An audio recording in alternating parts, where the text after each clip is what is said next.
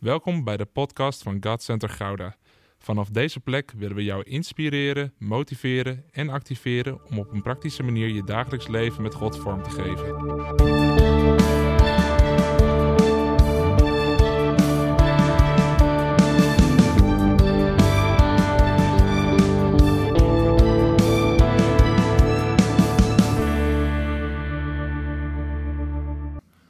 Het is nu stille zaterdag en op aarde is het stil, maar u bent groter.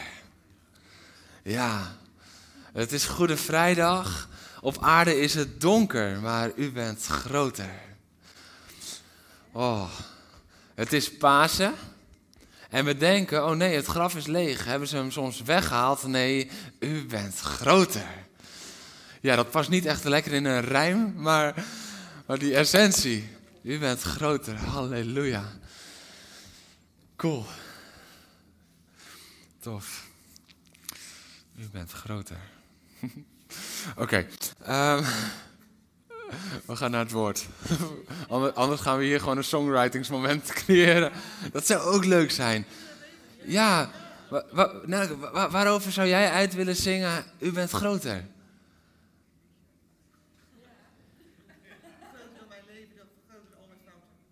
Al mijn fouten. Ik maak zoveel fouten, maar u bent groter. Nog iemand? Laten we het gewoon maar eens even gaan proclameren met elkaar. Yes. Ja. Paas heet de motor, u bent groter. Kijk, hij gaat gelijk rijmen. Rijmen.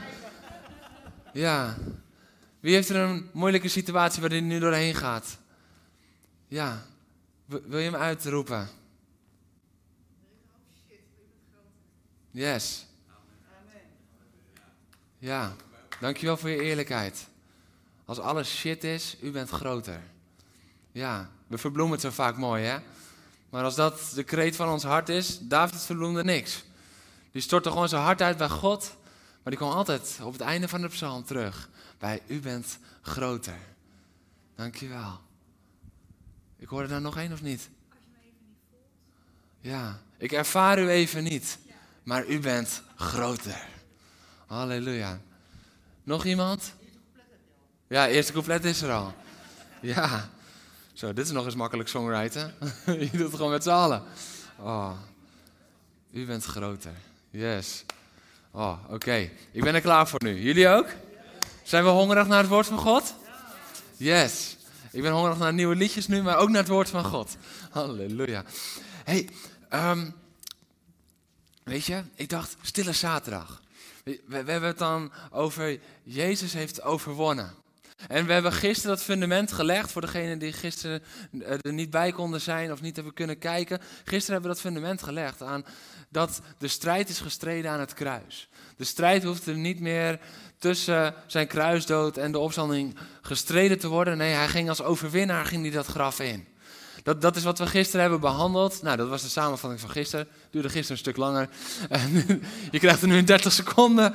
Maar, maar weet je wat we zo vaak zeggen? We hebben het zo vaak over de overwinning van Jezus. Maar zullen we vandaag ook even stilstaan bij de grootste nederlaag ooit? Ja, want die is gisteren ook gebeurd. Weet je, het is de grootste overwinning ooit. Maar de grootste overwinning ooit betekent automatisch de grootste nederlaag ooit. En weet je, nu weet ik waarom het stille zaterdag is. Dat is niet omdat wij christenen stil moeten zijn. Maar de Satan is stil. Ik ben eindelijk ben ik erachter gekomen waarom noemen we dit stille zaterdag. Hij kon geen woord meer uitbrengen. Hij was stil. Want Jezus kwam daar de dood in lopen. En wij dachten tot op vorig jaar, we hebben dat al behandeld. Maar toen dachten we altijd van ja, Jezus ging strijden met de duivel. En toen kon hij hem onttronen en ontwapenen. Maar er was daar geen strijd. De duivel zat daar stil, daar in een hoekje. Van als ik me nou verstop en heel stil ben, misschien ziet hij me niet. Maar Jezus wist precies wie die moest onttronen en ontwapenen. Want de strijd was al gestreden. Hij moest alleen nog even komen opeisen. Hij moest alleen nog even komen binnenhalen. Hij moest alleen de buit nog binnenhalen.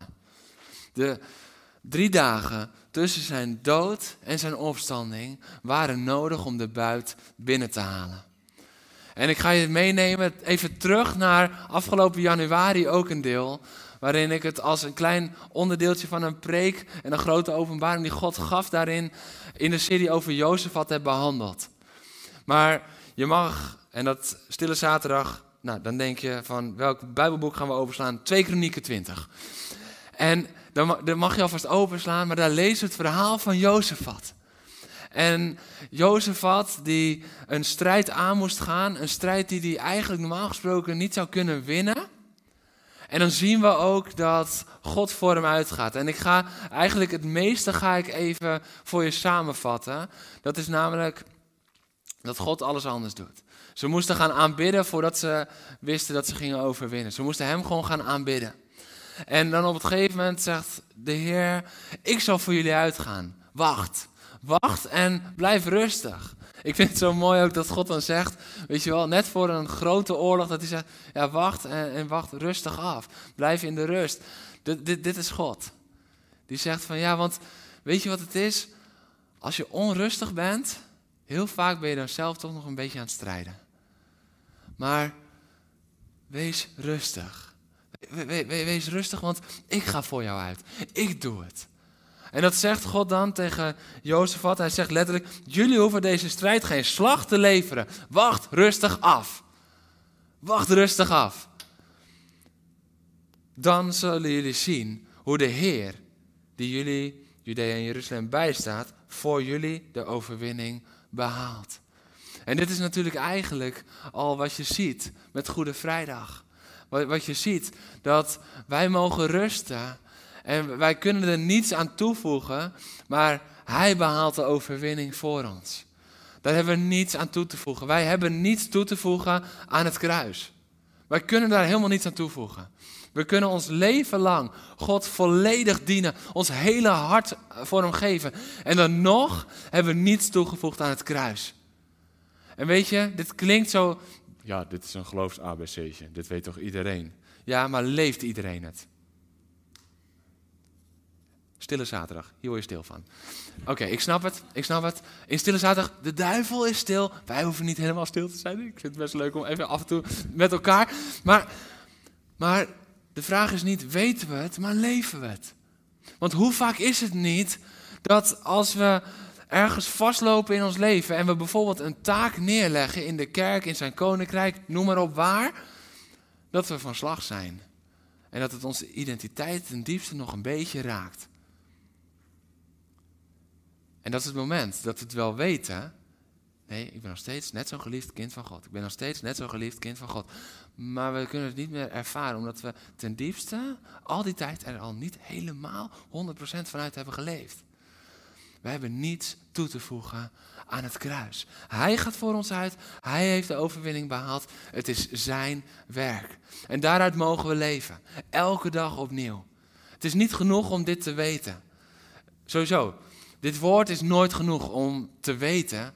Het moet van weten naar leven gaan. Anders hebben we er niet zoveel aan. We mogen met hem leven daarin. Oké, dus Jozefat hoeft er niets te doen. Hoeft er niets te doen. En dan op het gegeven moment, ze hebben de Heer aanbeden. Dat staat dan in vers 21.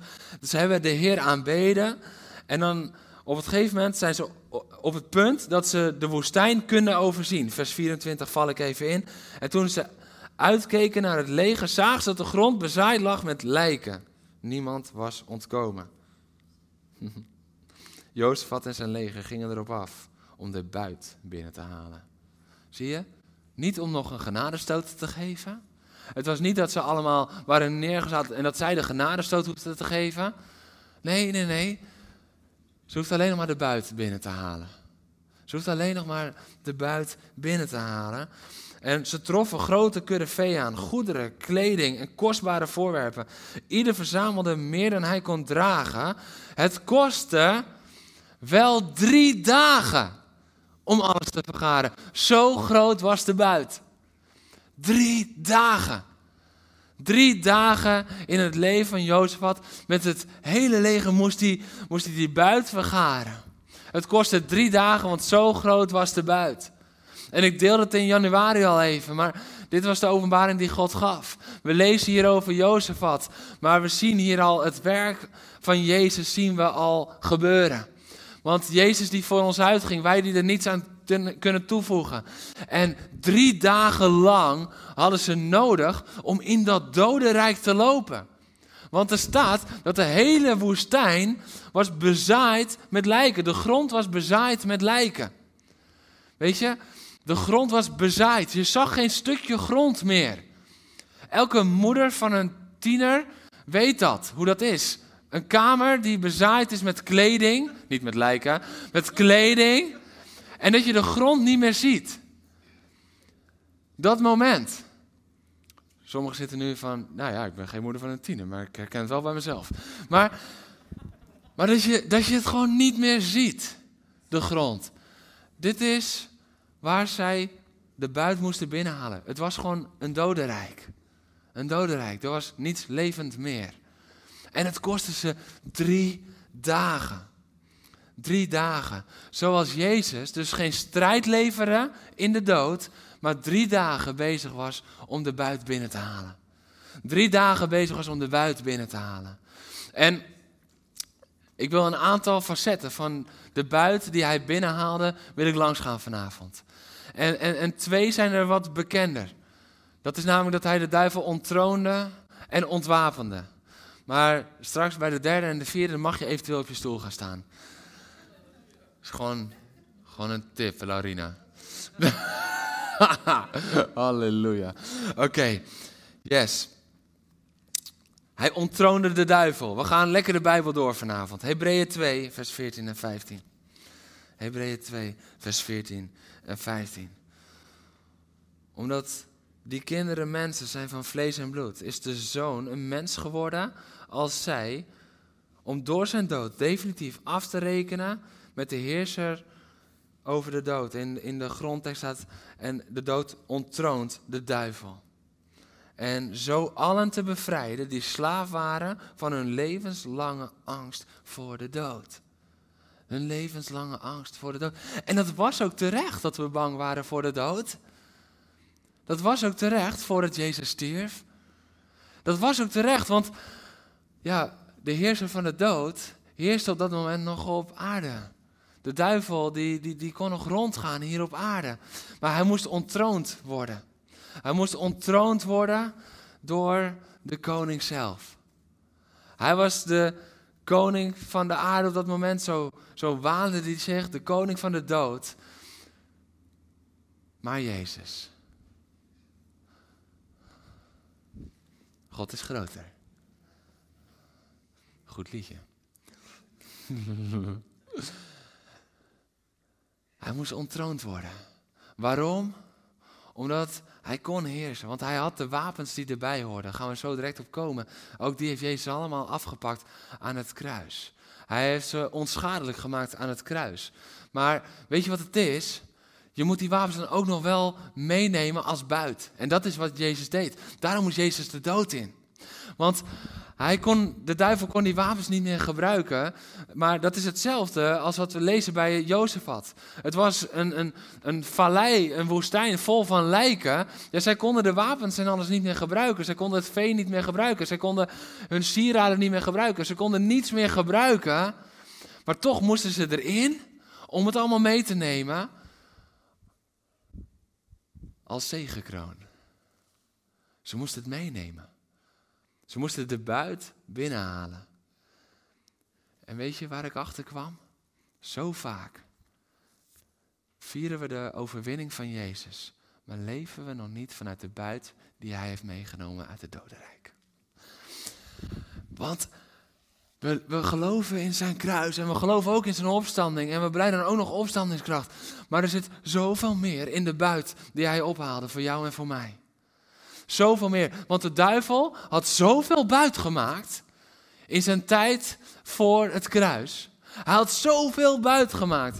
Ik heb, ik heb het een beetje opgezond. Gaan we straks opkomen. Wat hij allemaal had buit gemaakt. Wat Jezus weer mee heeft genomen uit de dood. Zodat wij daar opnieuw uit kunnen leven.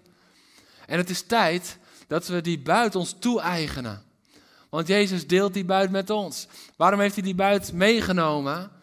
Niet om ergens op te slaan, nee, voor zijn kinderen om uit te leven.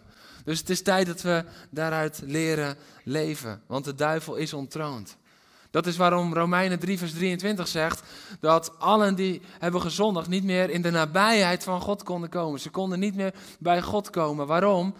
Om, om, omdat de duivel had zijn wapens om ons weg te houden van. We konden niet meer in zijn nabijheid komen. Maar daarom is voor allen Jezus gestorven en zijn we als rechtvaardigen aangenomen en verlost. Voor wie? Voor allen. Allen. Voor iedereen is hij aan het kruis gegaan. En iedereen die het aanneemt, die is gered. Iedereen die het aanneemt, die gelooft. En daarna mag je een weg van discipelschap gaan. Maar ieder die gelooft is gered. Weet je, ten diepste, discipelschap redt jou niet. Nee, dat je gelooft redt jou. En als je echt gelooft, zal er altijd discipelschap uit volgen. Dat is een automatisch gevolg daarvan. Maar geloof redt ons. Weet je, en dan, dat zegt 1 Korinthe 15 zo mooi, vers 54 tot en met 56. Dat de angel van de dood is de zonde en de zonde ontleed haar macht aan de wet. Maar laten we God danken die door Jezus Christus de overwinning geeft. Want net daarvoor staat er dan, de dood is opgeslokt. En dood, waar is je overwinning? Dood, waar is je angel? Waar is je prikkel gebleven, zingen we zo vaak. Waar is je angel gebleven? Ja, de, de dood, die had wat te zeggen. Maar nu niet meer. Maar nu niet meer. God is groter. Hij is ontroond. Hij is ontroond. Door de overwinning aan het kruis is hij ontroond en Jezus kwam daar de troon, kwam die opeisen. En dan zien we vervolgens dat de duivel ook ontwapend wordt. Dat lezen we in Colossense, Colossense 2, vers 14 en 15. Daar staat, hij heeft het document met voorschriften waarin wij werden aangeklaagd, uitgewist en vernietigd door aan het kruis te nagelen. Zie je hier nogmaals bevestigd dat Jezus niets meer hoefde te strijden in de dood? Zien we hier nogmaals bevestigd dat Jezus niet daar de dood in ging en zei: Ik ben nu gestorven en nu wil ik ook dat hebben, ik wil dat document. Nee, hij had het al aan het kruis genageld. Hij kwam het alleen nog even ophalen. Daar aan dat kruis was de strijd gestreden. Niet in de dood, maar aan het kruis.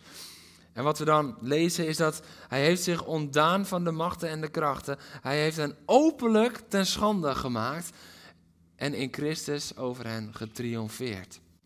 Openlijk ten schande. En dat vind ik ook zo mooi. Jezus heeft het gewoon openlijk gedaan. Iedereen mag het weten. Iedereen mag het weten. En weet je, ik geloof dat het een soort heilige frustratie van de kerk hoort te zijn. Dat we de afgelopen ja, eeuwen, durf ik wel te zeggen, dat waar Jezus openlijk ten schande heeft gemaakt, dat wij altijd nog een beetje zo van, nou ja, als we het nou maar veilig houden. En dat we niet openlijk daarvoor durven uit te komen. Openlijk durven uit te komen voor, voor het wonder van het kruis. Dat we niet openlijk durven uit te komen voor Jezus die daar de dood ontwapend en ontroond heeft. Dat we niet openlijk durven uit te komen voor het evangelie, het goede nieuws. Terwijl Jezus de schande van het kruis, dacht, dacht iedereen, uiteindelijk werd het de grootste redding, maar hij ging voor de schande van het kruis en daarna die overwinning openlijk tentoonstellen. Het is tijd dat we de duivel openlijk tentoonstellen in zijn nederlaag. Het is tijd dat de kerk daar veel vrijmoediger in wordt. Het is tijd dat, weet je, het is tijd dat wij gewoon naar onze buren lopen en dat ze zeggen van, joh, wat zie jij er goed uit vandaag? Dat jij zegt van, ja, dat snap ik, mag ik je wat vertellen? Ja, mag ik je wat vertellen? En dat je vrijmoedig zegt, weet je, ik dien een Heer, ik dien Jezus en misschien ken je je nog niet, maar beter ga ik hem aan je voorstellen. Ja, ja, want hij kent jou al wel, maar jij kent hem nog niet, maar hij wil wel voorgesteld worden. En, en, dat we zo vrijmoedig gaan zijn over, over Jezus. En dat we dan ook gewoon openlijk durven zeggen. Want ja, weet je wat het is? Duisternis heerste. Maar God is groter. Duisternis heerste. En, en, en, en, en de zonde had zoveel in zijn macht. Had, had. Let goed op hè, wat ik zeg, had. Had zoveel in zijn macht. Maar buurman, buurvrouw, mag ik je wat vertellen? Mag ik je alsjeblieft wat vertellen? En dat de buurman dan staat. Ja, tja, ik sta hier te barbecuen met jou, dus ik kan toch niet weg? uh, ja. ja, ik ken evangelisten die, die gaan naar bushokjes. Want die weten, ja, de eerste komende acht minuten komt er geen bus. Halleluja! ja, dat is nog eens methode. ja, dat is goed, hè? Ja. Ja, joh, dat is goed. Is tijd dat we vrijmoedig worden. En dat we openlijk tentoon gaan stellen. Niet alleen de overwinning van Jezus, want daar durven we dan nog net vooruit te komen. Maar de nederlaag van de duivel, dan gaan we altijd een beetje, ja, daar moeten we een beetje voorzichtig in zijn. Want anders ga ik misschien wel strijd ervaren. Ja. Ja. Welke strijd kan hij nog leveren die al overwonnen is? Het is tijd dat we daarin gaan staan. Maar we staan zo vaak in de overwinning van Jezus, maar nog niet in de nederlaag van de duivel. Daarom geven we de duivel nog veel te veel invloed in ons leven. In onze terughoudendheid. Weet je, vaak niet in wat we wel doen, maar som er eens op wat je niet doet. En ik preek ook tegen mezelf, hè. Dus denk nou niet van, oh, ik, krijg een vingertje. Nee, de vinger is naar mezelf. En dan mogen jullie het mee horen. Want hoe vaak doen we de dingen niet? En de dingen die we niet doen, is niet vanwege de overwinning van Jezus, maar is omdat we nog niet staan in die nederlaag van de duivel. Ja, laten we maar even rustig aan doen. Weet je, ik, ik, heb, laatst wel vaker verteld van dat toen in september dat mijn boek eh, kwam uit, de Glory Nights begonnen en we begonnen de serie Church Culture. Nou, mijn gezin heeft het geweten, want de duivel wilde ons echt aanvallen. En dan kun je twee dingen doen. Dan kan je denken van, oh man, we moeten echt even rustiger aan doen. En we moeten, ah. Ja, of je zegt gewoon tegen alles wat los en vast zit, bid voor mijn kinderen, bid voor mijn gezin. En we gaan ervoor. Want het is tijd dat we opstaan. Het is tijd dat we vrijmoedig worden. En dat we gaan staan in die nederlaag. Alleen soms moeten de duivel nog even herinneren aan zijn nederlaag. Dat is waarom 1 Peter zegt, hij gaat rond als een briesende leeuw. Hij is niet een briesende leeuw die rondgaat. Nee, hij gaat rond als een briesende leeuw. Dus hij kan wel briesen, hij kan wel brullen, maar hij kan niet bijten. Hij kan niet bijten, want God is groter. Hij kan niet bijten. Dat is ook een mooi couplet. Hij kan niet bijten, want God is groter. Nou, dan moet je wel deze boodschap erbij uitleggen, want anders is het een heel raar lied. Maar het is zo duidelijk. En dat document heeft hij dus ook niet meer. Hij heeft geen aanklacht meer. Want hij had de wet. En dan kon hij zeggen van ja, maar niemand voldoet aan de wet. En ik heb hier een document met alle aanklachten. Want niemand voldoet helemaal aan de wet. En in openbaringen 12 staan, staat dan dat hij continu was hij aan het aanklagen. Continu, dag en nacht was de duivel aan het aanklagen. Want hij wist wel waar hij ons op kon pakken. Oeh, deze komt nu. Weet je dat de duivel beter wist waarop we, hij ons kon pakken, als dat wij weten waarop we hem kunnen pakken? Stille zaterdag, halleluja. Ja, we moeten, wij horen beter te weten waarop we hem kunnen pakken. Want hij is alleen nog maar een als. Hij is alleen nog maar een als. Hij is geen brullende leeuw meer. Dat was hij. Hij is geen aanklager meer. Maar hij gedraagt zich nog steeds zo. Hij gaat als een aanklager. Maar omdat wij niet onderscheiden dat hij nog steeds als een aanklager gaat, denken we, ja, maar die stem is nog steeds heel reëel. Ja, die stem is nog wel reëel, maar het document is er niet meer. Wij denken altijd, de duivel is verslagen en nu hoort hij niet meer te spreken tot mijn leven. Ja, maar dan snappen we het niet, want de duivel die gaat nog steeds rond als. Hij heeft het document niet meer, maar hij heeft nog wel zijn stem en, en hij, hij brult nog wel. Hij brult nog wel dat je een schuldgevoel moet hebben. Hij brult nog wel dat je niet goed genoeg bent. Hij brult nog wel dat je een waardeloze ouder bent. Hij brult nog wel dat je een waardeloze tiener of kind bent. Hij brult nog wel. Maar hij heeft het document niet meer. Want dat is vernietigd. Aan het kruis. Aan het kruis genageld. Oh, de Bijbel is zo mooi. Aan het kruis genageld. Het is tijd dat we beter Hem gaan herkennen als dat Hij ging herkennen waar Hij ons op kon pakken. Maar het is kon. Hij kan ons er niet meer op pakken. Maar wij herkennen niet altijd dat Hij dat niet meer kan. Het is tijd om te zorgen dat, dat die is ontwapend. Dat wij ons dat toe-eigenen. Want het is toch eigenlijk bizar. Dat het wapen van aanklacht, dat hij dat niet meer heeft. Maar dat wij ons nog laten beïnvloeden alsof hij dat wel heeft. We erkennen wel de overwinning van Jezus, maar de nederlaag van de duivel. De nederlaag is zo groot. Is het goed? Ja. Weet je, mijn gebed is echt, ik ga het nu ook gewoon uitbidden. Heer, ik bid dat dit niet een les tot ons hoofd is. Heer, maar dat dit een wijsheid wordt van ons leven. Heer, dat dit een inzicht wordt van waaruit we leven. Heer, dat deze stille zaterdag, Heer, dat we herkennen dat het de stilte van de duivel is. Heer, en dat wij niet langer stil hoeven te zijn. Heer, en dat stille zaterdag, Heer, dat dat een tijd van stilte mag inluiden, omdat we zeggen, hé, hey, duivel, je hebt ons lang genoeg voor de gek gehouden, maar nu leggen we weer het zwijgen op. Nu leggen we weer het zwijgen op, want je bent al ontroond, je bent al ontwapend, we zijn er alleen te lang, zijn er nog in getrapt. Maar dat is nu ter einde, in Jezus' naam. Amen. Amen. Halleluja. Oké. Dit zijn de twee elementen, ontwapenen en onttronen, die we vaak horen. Want dit kwam Jezus doen daar in de dood. Dit is de buit die hij kwam ophalen, zou je dan zeggen. Maar er is meer. Halleluja. Er is meer. Colossense 1. Pak hem erbij. Colossense 1, vers 13 en 14. Daar staat, Hij, Jezus, heeft ons gered uit de macht van de duisternis en ons overgebracht naar het rijk van zijn geliefde Zoon, die ons de verlossing heeft gebracht, de vergeving van onze zonden. Hij heeft ons overgebracht van het rijk der duisternis naar het rijk van zijn geliefde zoon. Vanuit de macht van de duisternis naar het rijk van zijn geliefde zoon.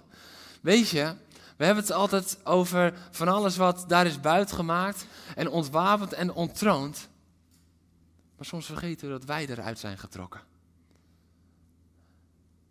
De duisternis, de dood, is niet langer onze grond onder onze voeten. Het is niet langer de plek waar wij horen. Wij zijn die buit.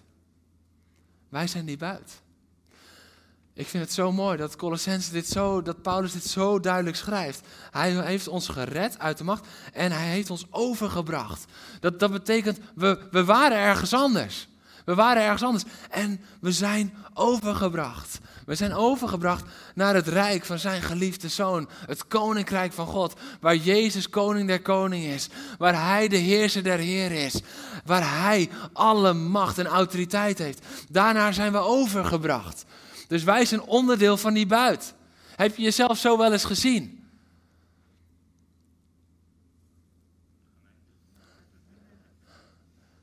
Heb je jezelf wel eens zo gezien? Want dat is hoe waardevol je bent. Dat jij onderdeel bent van de buit waar het Jezus drie dagen kostte om mee naar buiten te nemen. Weet je, er was niets anders wat hij deed in die tijd. Hij hoefde niks meer te fixen in de dood. Hij hoefde alleen nog op te halen. En dan kwam jou en mij ophalen. Hij kwam jou en mij op, ophalen. De buit. Zo waardevol zijn wij. Zo waardevol vindt hij ons. En zoals de soldaten door het dodenrijk alles moesten overbrengen naar hun koninkrijk, want ze moesten de buit ophalen, kwam Jezus de dood in en trok ons daaruit. Maar er is meer dan dat. Er is meer dan dat. We staan niet altijd stil bij wat de duivel allemaal had geroofd. Maar de duivel had liefde geroofd, waardoor we leefden in angst. En dan denken we altijd, ja, hij heeft de angst gebroken. Maar hij heeft de buit van liefde heeft hij teruggehaald. De buit van liefde heeft hij teruggehaald. Niet alleen de angst gebroken, nee, maar de liefde heeft hij teruggehaald. Hij, de duivel had bevestiging geroofd, zodat we leefden in afwijzing. Dit is wat hij had geroofd. Maar Jezus heeft niet alleen de afwijzing gebroken, hij heeft ook die bevestiging weer teruggehaald. Hij moest de buit binnenhalen. En ik wil het nu heel persoonlijk maken van welk deel van de buit heeft hij al teruggehaald, maar heb jij je nog niet toegeëigend? Want er zijn zoveel onderdelen van die buit. Hij had de waarheid geroofd, zodat we leefden in leugens. Jezus moest de waarheid moest hij ophalen daar. Moest hij ophalen, dat was de buit. De waarheid. En hij heeft de leugens gebroken daar aan het kruis, maar hij moest de waarheid moest hij ophalen. En weet je, dit, dit, is, dit is zo wat God me gaf voor vanavond. We snappen zo vaak van, ja, afwijzing is gebroken en leugens zijn gebroken.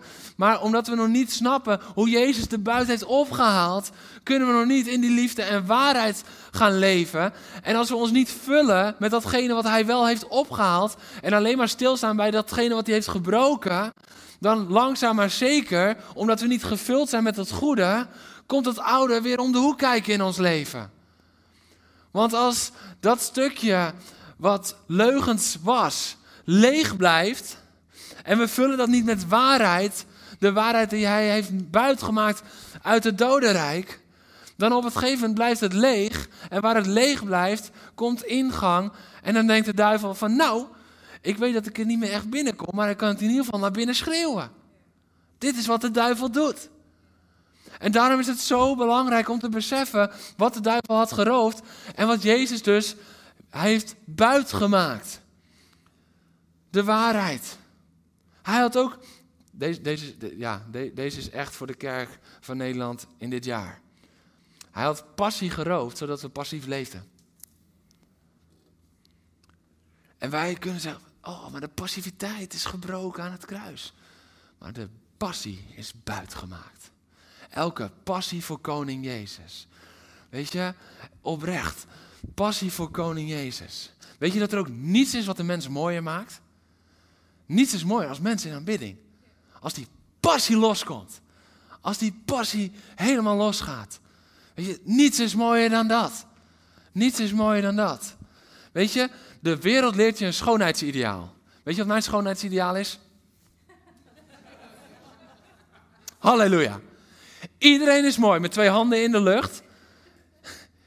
Tijdens de aanbidding. En ogen gesloten in overgave. Iedereen is mooi. Iedereen is mooi. Passie is mooi. Passie is aanstekelijk. Passie is hoe we bedoeld zijn. Weet je, jij hoort vol passie te zijn. En als dat is geroofd in je leven, dan zegt Jezus, maar ik heb het buitgemaakt en ik wil het je teruggeven in Jezus' naam. Hij wil het je teruggeven vanavond.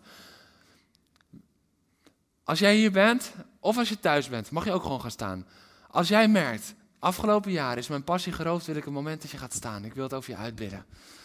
Je hoeft niet naar voren te komen. Dit is het moment dat je niet op je buurman let, maar dat als je merkt, passie is geroofd, dan mag je opstaan. Want dan wil ik voor je bidden. Halleluja. Dank je wel voor je eerlijkheid. Dank je wel. En Heer, ik bid op dit moment over al deze mooie mensen uit. Weet je? En laat je maar even op je moois zien. Strek je handen uit, ogen dicht. Heer, ik bid voor alle mensen die staan op dit moment. En ook alle mensen die thuis staan waarvan we het niet weten. Heer, en ook al die mensen die het later terugkijken en op dat moment gaan staan. Je bent verbonden. Heer, ik bid dat de buit die u heeft opgehaald, Heer, dat ze die zich mogen toe-eigenen op dit moment in de naam van Jezus. Heer, en ik bid nieuwe passie over hen uit, nieuwe kracht over hen uit. Heer, en ik bid dat elke passiviteit zal wijken, maar ik boor ook die passie aan, want u heeft een buit gemaakt. Heer, in elke teleurstelling en elke aanklacht van mensen, van de duivel die dat zonder nog recht te hebben wel heeft geprobeerd, we breken dat in de naam van Jezus en die leegte vullen met de passie die u heeft buitgemaakt. Passie. Heer, blaas uw vuur aan in hun hart op dit moment, in Jezus' naam. In Jezus' naam. Amen. Halleluja. Je mag weer gaan zitten En als je denkt, nee, ik wil blijven staan, mag ook. Ja, je weet het niet. We hadden, hij had vrijheid geroofd, zodat we leefden in gebondenheid. Maar dit is er nog zo een. Dit is, zo, dit, dit wordt bijna een pastorale sessie. Ik voel iets aankomen. Halleluja. We breken de gebondenheid, maar we eigenen de vrijheid die Jezus ons heeft gegeven, omdat Hij dat heeft buitgemaakt, eigenen we zo vaak niet toe. Man, weet je hoe heerlijk het is om volledig te leven in vrijheid?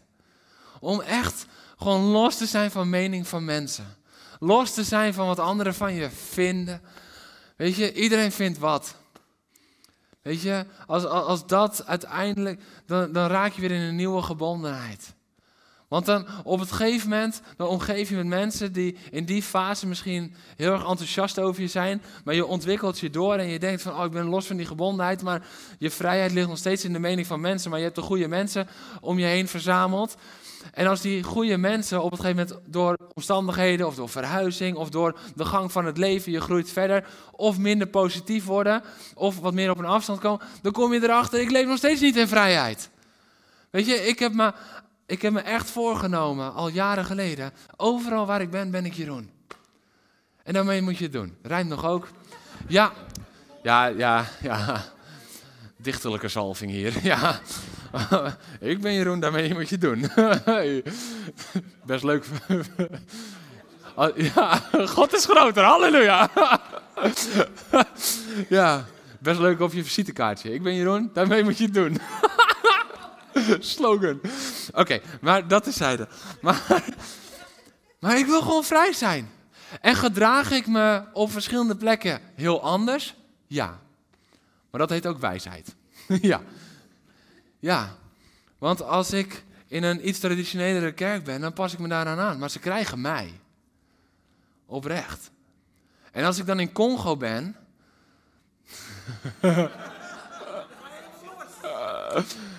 als Congo mee zou kijken, dan zouden ze zeggen van... joh, moet die jongen niet naar de dokter? Hij is zo rustig. Ja, ja. Maar dat is wat, wat, wat, wat daar die situatie van me vraagt. Maar ik ben Jeroen. Ik ben overal net zo open en kwetsbaar. En ik maak overal dezelfde, velen vinden slechte grapjes. maar ik vind ze leuk, dus ik blijf het doen. Ik ben Jeroen. Daarmee moet je het doen. Oké, maar vrijheid. Ik gun iedereen zo die vrijheid. Maar bovenal die vrijheid in Jezus. Vrijheid in Jezus. Want Hij heeft je vrijgemaakt. Ja, Hij heeft je vrijgemaakt. Weet je, die bewaar ik voor een andere preek. Sorry. Anders ga ik echt mijn voorbeeld ga ik, uh, al. al. Oké. Hij had gezondheid geroofd, zodat we leefden in ziekte. Weet je wat me opvalt? Dat we veel meer bidden tegen ziekte, als dat we gezondheid proclameren. Ja. Het is tijd dat we die gezondheid ons toe gaan eigenen. En, en, en het is zo simpel als je het hoort misschien. Maar het is zo diep dit. Want ja, we leggen de handen op en we bidden tegen ziekte en we spreken die ziekte aan om te wijken. Maar heel eerlijk, en dit is een openbaring die ik gelukkig al jaren geleden kreeg, maar hoeveel bidden daarna of tegelijkertijd gezondheid. Gezondheid komt tot je. De buit komt tot je. Gezondheid en kracht. En nieuwe kracht, nieuwe gezondheid, nieuw sterk zijn komt tot je op dit moment. Het is niet alleen tegen de ziekte. Nee, het is ook die gezondheid, die buit binnenhalen. Want Jezus, en, en, en weet je, misschien denk je nu van, Jeroen, je gaat bijna oneerbiedig met Jezus om, want het is zijn buit. En, maar weet je wat de diepte hiervan is? We gaan oneerbiedig met hem om als we de buit niet toe-eigenen. Als we zeggen, mooi Jezus, dat u drie dagen bezig bent geweest daar in het dodenrijk en, en daar van alles heeft opgehaald, maar ik gebruik het niet. Dus ik bedoel dit echt oprecht in alle eerbied. In alle eerbied. Maar de grootste vorm van eerbied is ten volle dat toe-eigenen wat Hij buiten heeft gemaakt. De grootste vorm van eerbied is ten volle gaan gebruiken en toe-eigenen datgene wat Hij heeft buitgemaakt. Zo. Deze spreek ik tegen mezelf. Halleluja. Wauw, dank u Heer.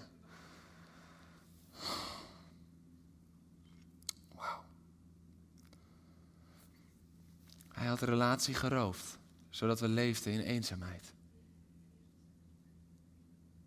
En we breken tegen eenzaamheid. En we vechten tegen eenzaamheid. Maar echte relaties toe-eigenen. Zelfs met God. Zelfs met God. Dat we ons echt helemaal hebben toegeëigend. Dat in die relatie, dat we mogen komen zoals we zijn. Wat we ook een kwartier geleden hebben gedaan. Dat we mogen komen zoals we zijn. En ja, dat we dan in zijn aanwezigheid steeds weer veranderd worden en steeds weer een stukje meer mogen lijken op Jezus. Dat is automatisch als we bij Hem zijn. Dus dat zeg ik niet van, hé, blijf vooral zoals je bent en groei niet meer. Dat zeg ik helemaal niet. Nee, blijf vooral ook groeien. Maar kom zoals je bent. Kom zoals je bent. Weet je dat heel veel kerken daar heel erg op afgeven? Dat is veel te veel genade. En dat, is, dat, dat, dat maakt christenen lauw. Nee, kom zoals je bent, maakt je vuriger dan ooit. Want als je niet komt zoals je bent, kan je niet groeien. Want groeien doe je alleen in zijn aanwezigheid. En in zijn aanwezigheid zijn, dat kan alleen als je komt zoals je bent. Want anders kom je niet. Halleluja. Dus het is tijd dat we ons het gaan toe-eigenen. Hij had eenheid geroofd, zodat we leefden in conflict. Weet je, dit is nog zo'n openbaring die God me gaf. De kerk is erachter, we moeten conflicten, dat is niet oké. Maar echte eenheid. Echte eenheid ons toe-eigenen. Echte eenheid. Weet je, ik, ik noem het laatst in, in, in het kader van het offer. Even. Maar er is een reden dat we zeggen, als we lezen uit Handelingen 2, van, en ze verkochten alles, ze hadden alles gemeenschappelijk, ze hadden alles samen en ze leefden samen in, in, in eenvoud. Er is een reden dat we daarna zeggen, ja, maar dat was voor de eerste gemeente. En uh, dat moet je natuurlijk niet letterlijk nemen. Weet je, er is een wet van de eerste keer en we gaan hier nog wel veel dieper op in de komende tijd. Church Culture 2. Um, ehm, er is een wet van de eerste keer. De eerste principes van de eerste gemeente. Dat is een blauwdruk voor de gemeente. Dat is echt de eenheid. Werd daar hersteld. Maar eigenen we ons dat toe? Echt zeggen van, hé, hey, we willen in eenheid wandelen met elkaar. Dieper als samen hetzelfde vinden. Echt samen leven. Samen hetzelfde vinden, dat is nog geen eenheid. Dat is overeenstemming. Samen leven, dat is eenheid. Ik heb er nog 18. Nee, dat is helemaal niet waar. Nee, ik was even aan het kijken van, is de passie al geland? Weet je wel? Ik denk, als ik nu 18 zeg, dan gaan er een paar, halleluja! Maar, voorlopig is er nog zo'n lachje van, dat meent hij toch niet? oh. Maar, ja, we hebben tot morgenochtend half tien, toch? Ja, ik weet niet van jullie, maar, maar ik wel. Hij had relatie geroofd, zodat we leefden in religie. Hij had relatie geroofd. En weet je, we zijn een kei geworden in het breken van, hé, hey, religie moeten we breken. Maar doen we alles, alles vanuit relatie. Alles vanuit relatie. Zoals Adam en Eva wandelen in relatie met God. Gewoon door het hof. Gewoon samen zijn vanuit relatie. Hij had zegen geroofd, zodat we leefden onder de vloek. En we zijn heel goed in het verbreken van dingen, maar echt vanuit die zegen gaan leven. We zijn gezegend. We zijn echt, echt, echt, echt dik gezegend. Weet je waarom? Hij woont in ons. Hij woont in ons. Een grotere zegen bestaat er niet. Weet je, en, en dat het nog allemaal andere vormen van zegen en alles nog uitwerkt in ons leven ook, dat is geweldig. Maar weet je, dat is het mooie, als dit alles, als we ons alles toe-eigenen, want dat is het gevaar hè. Als we alleen zeggen van, we zijn gezegend, we zijn gezegend. Ja, dan kom je in een voorspoedsevangelie. En dan gaat het meer over we zijn gezegend, als het koninkrijk dat, uh, dat we daarmee dienen. En dat is, dat is vaak het gevaar dan. Dus daarom, we moeten ons de hele buit toe-eigenen. De hele buit is voor iedereen. En, en, en, dit is echt zo oprecht wat ik zo vaak ervaar. Van, eh, we hadden het laatst over woord en geest. En de ene dat, de andere dat. Nee, de hele buit is voor iedereen. Waarom? Omdat je de halve buit maakt je ongezond. Want als je alleen voor die zegen gaat, maar niet de buit van relatie hebt gepakt, dan wordt het heel ongezond. Want dan gaat het meer om jou als om die relatie waaruit zegen voortkomt en dat je de zegen altijd wil doorgeven. Want als het ongezond wordt, dan word jij het middelpunt en niet meer het kanaal. Want elke zegen die wordt gegeven in je leven is om door te geven. Elke zegen is om door te geven. Elke zegen. Deze is leuk. Zijn jullie klaar? Stoelriemen vast? Ja? Oké. Hij had vreugde geroofd, zodat we leefden in verdriet.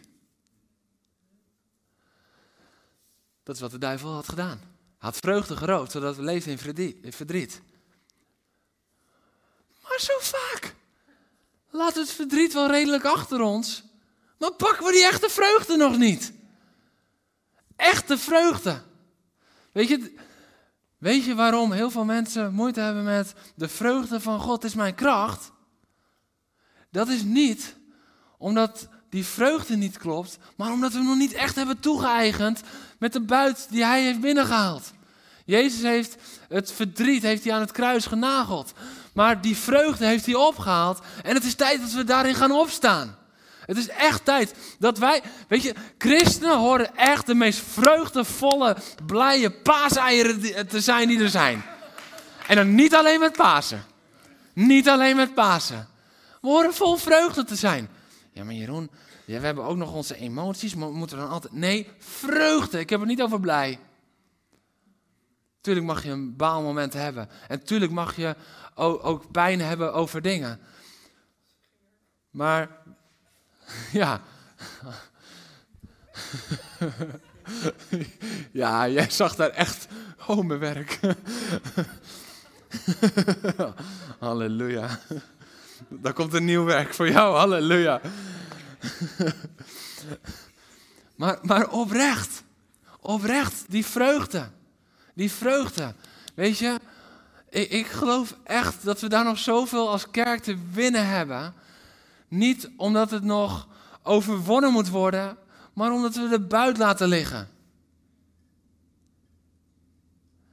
En weet je, soms doet de kerk me denken aan een kinderfeestje.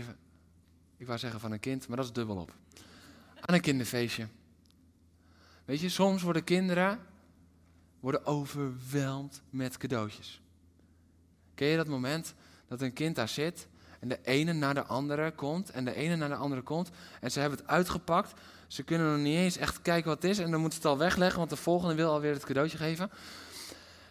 En, en, en, en soms voel ik, de kerk is ook zo. En niet zozeer in van het is te veel wat we krijgen, maar meer dat we denken van oké mooi, en we leggen het weg. En, en, en we kijken het volgende. En uiteindelijk leggen we alles zo ongeveer weg. Maar de buit is binnengehaald en Jezus komt het je aanbieden. De full package. Weet je, en daarom, daarom geloof ik ook dat we als kerk vaak moeten samenkomen. Dat je dagelijks je relatie moet bouwen met Jezus. Omdat als je dat niet dagelijks doet en niet veel met elkaar samenkomt, dan kan je dat, die full package kan je helemaal niet aan. Maar daarom hebben we en elkaar nodig. En onze relatie met God hebben we nodig daarin. Maar het is echt tijd dat we daar weer onze vreugde weer helemaal gaan toe-eigenen. Want de andere kant is ook waar. Dat we nog steeds zo vaak denken dat als we blij zijn, dat we de vreugde van God hebben toegeëigend. En deze gaat nog dieper misschien wel. Want dat is niet, blijdschap is niet de vreugde van God. Blijdschap komt voort uit de vreugde van God, zeker weten. Maar de vreugde van God ligt in zijn aanwezigheid, in de buiten die hij heeft binnengehaald, in de zekerheid. Eigenlijk misschien wel de optelsom van al deze punten. De vreugde van God. De duivel had vergeving geroofd, zodat we leefden in bitterheid. En soms doen we zo ontzettend ons best om die bitterheid te voorkomen. Maar eigenen we ons die echte vergeving nog niet toe. God sprak een keertje tot mij. En hij zei, en het was heel confronterend. En hij zei, Jeroen, waarom heb jij moeite met vergeven? Als ik geen moeite had om jou te vergeven. En ik werk hard tegen bitterheid. Ik kan zo vaak hard werken tegen bitterheid. Tegen bitterheid, tegen bitterheid. Want bitter willen we niet worden. Maar echte vergeving. Echte vergeving. Die al het menselijke te boven gaat. Die verder gaat dan jij kan. Die verder gaat dan jij ooit dacht. Durf je jezelf die toe te eigenen? Want dat is wat Jezus ophaalde daar uit het dodenrijk. En waarom moest hij het ophalen uit het dodenrijk? Om het aan ons te geven. Omdat we het uit onszelf niet kunnen. En dat is geen zwaktebod. Onze kracht is dat we het alleen kunnen in Jezus. Dat is onze kracht. Dat is onze rust, dat is onze zekerheid. Want als we het zelf zouden kunnen, moesten we het zelf opbrengen. Maar dat hoeft niet. Hij heeft er buiten opgehaald. Maar ten diepste geloof ik daarin dat we in staat zijn om ten diepste uiteindelijk alles te vergeven. En dat zeg ik niet lichtzinnig, want misschien denk je nu van ja, maar Jeroen, je hebt half niet het idee hoeveel pijn ik heb. Wat mij is aangedaan. Ik moet denken aan een filmpje. Het was vader of een moeder van een kind dat was vermoord. En dat in de rechtszaal. Die vader of moeder, ik weet even niet meer of het vader of moeder was dat hij vroeg om spreektijd. Dat hij de dader aankeek. En dat hij vergeving uitsprak. Dat was voor mij echt een kijkje in het hart van Jezus. Dat ik dacht, wauw Heer. Wauw. Kind vermoord. En ik geef vergeving. En toen dacht ik, wauw, dit is gewoon letterlijk letterlijk een vertaling in het hedendaagse, in het natuurlijke, van wat u heeft gedaan. Want is het niet zo dat de Vader ons vergeeft omdat zijn zoon is vermoord? Niet dat mensen er invloed op hadden, want hij heeft zijn leven gegeven, maar hij is vermoord aan een kruis. En dat dat onze vergeving is geworden. Dat een ieder die in hem gelooft, daardoor niet verloren gaat, maar eeuwig leeft. Echt vergeving toe-eigenen. Weet je, het is tijd dat we vanuit al die facetten gaan leven. Dat we het ons gaan toe-eigenen. Niet alleen datgene wat gebroken is, maar ook datgene wat buitgemaakt is. Want dit is de gedachte die ik kreeg. Heel vaak leven we het evangelie maar voor de helft. Wel de overwinning, maar niet de buit. Wel wat gebroken is, maar niet wat buitgemaakt is. Ik wil met je terug naar 2 Kronieken 20. Vers 27 dan staat er, met Jozefat aan het hoofd keerden alle mannen van Juda en Jeruzalem terug naar Jeruzalem, opgetogen, vol vreugde, omdat de Heer hen had laten zegenvieren over hun vijanden. In Jeruzalem aangekomen, trokken ze, begeleid door muziek van lieren, harpen en trompetten, naar de tempel van de Heer. Dit vind ik zo mooi. De buit moet gevierd worden. De buit moet gevierd worden. Dat is waarom we straks nog lekker gaan aanbidden met elkaar. De buit moet gevierd worden. En, en, en, en dat, weet je, daarom, wij moeten niet stil zijn op stille zaterdag. Weet je, de, de verliezer blijft stil achter. Maar de buit moet gevierd worden. Met, met harpen, met trompetten, met lieren gingen ze naar de tempel van de Heer. Waarom? Dat is de enige juiste plaats om de buit te vieren met elkaar. En Hem alle eer, alle glorie, alle aanbidding daarvoor te geven. En moet, moet je opletten. En Larina, ga rustig op je stoel staan, Nina. No pressure. Nee. oh, nee. Let op. De buit was al eerder binnengehaald. Maar het werd voor Jeruzalem werd het pas realiteit op het moment dat ze binnenkwamen met de buit. Maar die buit was al een tijdje onderweg. Die buit was al langer ingehaald. De buit is vandaag al ingehaald. Alleen morgen zien we pas, hij is opgestaan. En hij heeft de buit meegenomen. Wij hadden geen idee, zeg maar voordat het echt Pasen was geweest. De discipelen hadden geen idee. Op Stille Zaterdag had je geen idee. Als je nog niet wist hoe het afliep. Maar hij was al onderweg. Hij was al onderweg met de buit. Hij was al onderweg om uit het graf op te staan en de buit mee te nemen. En let op wat er gebeurt. Ik wil vragen of de muziek alvast naar voren komt. Let op wat er dan gebeurt.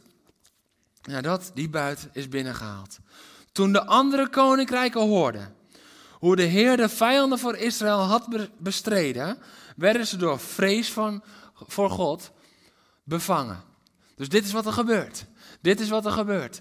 Elk ander koninkrijk dan het koninkrijk van Jezus is bevreesd om wat er gebeurt op Goede Vrijdag, Stille Zaterdag, op Pasen.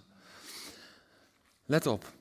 Voortaan heerste er vrede in het koninkrijk van Jozefat. Want zijn God verschafte hem rust aan al zijn grenzen. Voortaan heerste er vrede. Want de Heer verschafte hem rust aan al zijn grenzen. Weet je dat als wij onze buit toe gaan eigenen, omdat Jezus die buit voor ons heeft binnengehaald, dat het directe gevolg is vrede, voortaan. Als jij hier bent en als jij hier thuis bent en je denkt, oh, ik ben zo vaak nog onrustig, ik ervaar zo vaak nog onvrede, ik zo vaak spanning, zo vaak stress, zo vaak dit, zo vaak dat dan is het tijd om toe te gaan eigenen wat hij heeft buitgemaakt en het gevolg van al die dingen bij elkaar. Het gevolg van al die dingen die hij heeft weggetrokken en die hij, hij wil overdragen aan ons, is echte, echte, echte vrede. En jullie zijn super enthousiast erover. Halleluja. Echte vrede echte diepe, diepe vrede. Want dat is wat er gebeurt als de buit is binnengehaald en is thuisgebracht. Maar let op deze. De vrede kwam pas toen de buit was thuisgebracht. Vrede in jouw leven komt pas als de buit wordt thuisgebracht. Jozefat en zijn leger staan hier voor een stukje Heer Jezus die het komt terugbrengen. Maar pas toen het weer bij het volk was gebracht, toen kwam er vrede. Er staat niet vanaf het moment dat God voor ze uit was gegaan en de vijand had verslagen, vanaf dat moment was er vrede vooral. Nee, er staat op het moment dat de buit was thuisgebracht, voortaan was er vrede. Er komt pas vrede in jouw leven als je de buit toe-eigent. Er komt vrede in jouw leven. En wat er dan zo mooi staat, is voortaan. Dat is niet een moment van vrede. Als je het je toe-eigent, dan is het niet van: oké, nou mooi, ik heb een zondag vrede, maandag is weer oorlog. Nee, er is voor altijd vrede in jou. En God verschaft hem rust aan al zijn grenzen. Jij kan geen rust hebben aan jouw grenzen. Als je alleen staat in de overwinning, maar niet in de buit. Jij kan alleen rust hebben aan jouw grenzen. Als je verder gaat als de kruis en de opstanding. Maar ook de buit pakt. Dat is waarom Stille Zaterdag zo onvervangbaar belangrijk is. Dat is waarom Stille Zaterdag zo van doorslaggevend belang is in ons leven met God. Dat is waarom Stille Zaterdag elk jaar gevierd moet worden. En ik zeg je heel eerlijk, wat mij betreft, elk jaar met deze preek. Omdat elk jaar de mensen dit moeten horen. Halleluja. Volgend jaar spelen we hem af op de beamer en dan ga ik gewoon zitten kijken. En dan staat er in ieder geval één iemand op zijn stoel. Halleluja. Halleluja. Want dan is er echte, echte vrede en rust aan onze grenzen. En ik geloof dat we nu een moment mogen nemen in aanbidding om de buiten ons toe te eigenen. Want waar gingen ze naartoe? Naar de tempel. Wat doe je in de tempel? Aanbidden. Als we de buiten hebben en als Jezus die buiten komt brengen, dan moeten we in de tempel zijn en op een plaats van aanbidding zijn. En daar kunnen we die buit ons toe-eigenen. Laten we hem groot maken met elkaar.